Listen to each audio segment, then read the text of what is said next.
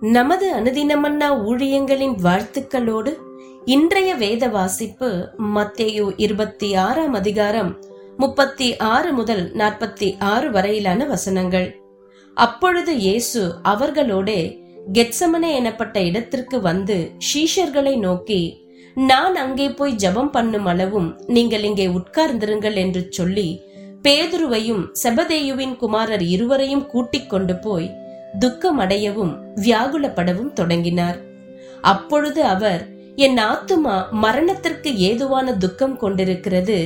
நீங்கள் இங்கே தங்கி என்னோடு கூட விழித்திருங்கள் என்று சொல்லி சற்று அப்புறம் போய் முகம் குப்புற விழுந்து என் பிதாவே இந்த பாத்திரம் என்னை விட்டு நீங்க கூடுமானால் நீங்கும்படி செய்யும். ஆகிலும் என் சித்தத்தின்படி அல்ல உம்முடைய சித்தத்தின்படியே ஆக கடவது என்று ஜெபம் பண்ணினார். பின்பு அவர் சீஷர்களிடத்தில் வந்து அவர்கள் நித்திரை பண்ணுகிறதை கண்டு பேதுருவை நோக்கி நீங்கள் ஒரு மணி நேரமாவது என்னோடு கூட விழித்திருக்க கூடாதா? நீங்கள் சோதனைக்குட்படாதபடிக்கு விழித்திருந்து ஜெபம் பண்ணுங்கள். ஆவி உற்சாகம் உள்ளதுதான் மாம்சமோ பலவீனம் உள்ளது என்றார். அவர் மறுபடியும் இரண்டாம் தரம் போய் என் பிதாவே இந்த பாத்திரத்தில் நான் பானம் பண்ணினால் ஒழிய இது என்னை விட்டு நீங்க கூடாததே ஆகில் உம்முடைய சித்தத்தின்படி ஆக கடவது என்று ஜெபம் பண்ணினார். அவர் திரும்ப வந்தபோது அவர்கள் மறுபடியும் நித்திரை பண்ணுகிறதை கண்டார். அவர்களுடைய கண்கள் மிகுந்த நித்திரை மயக்கம் அடைந்திருந்தது. அவர் மறுபடியும் அவர்களை விட்டு போய் மூன்றாம் தரமும் அந்த வார்த்தைகளையே சொல்லி ஜெபம் பண்ணினார். பின்பு அவர் தம்முடைய சீஷர்களிடத்தில் வந்து இனி நித்திரை பண்ணி இழைப்பாருங்கள் இதோ மனுஷகுமாரன் பாவிகளுடைய கைகளில் ஒப்பு கொடுக்கப்படுகிற வேலை வந்தது. என்னை காட்டிக் கொடுக்கிறவன் இதோ வந்து விட்டான் எழுந்திருங்கள் போவோம் என்றார்.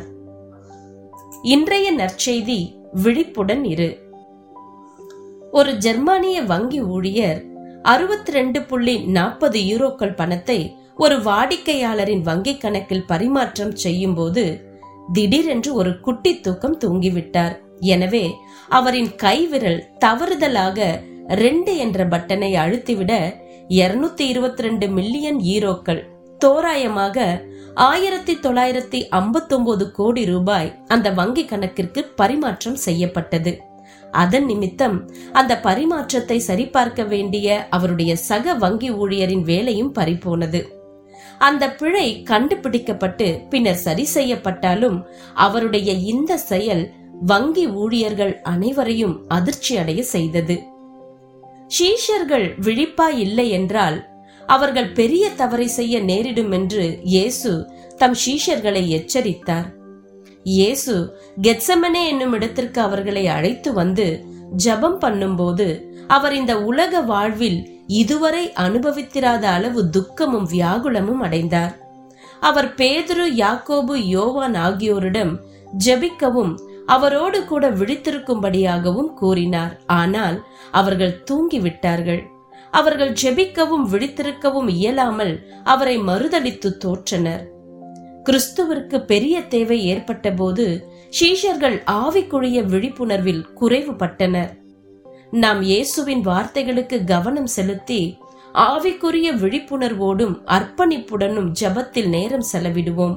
அவ்வாறு செய்யும்போது எல்லா சோதனைகளையும் சகிக்கவும் கிறிஸ்துவை மறுதளிக்கும் பெரிய தவறை செய்யாமல் இருக்கும்படியாகவும் அவர் நம்மை பலப்படுத்துவார். இன்றைய சிந்தனை. உங்கள் ஜப வாழ்வின் எந்த பகுதியில் அதிக அர்ப்பணிப்பும் ஒழுங்கும் தேவைப்படுகிறது? இந்த வாரம் நீங்கள் தேவனிடம் எவ்வாறு நேரம் செலவழிக்க தீர்மானித்திருக்கிறீர்கள்? ஜபம்.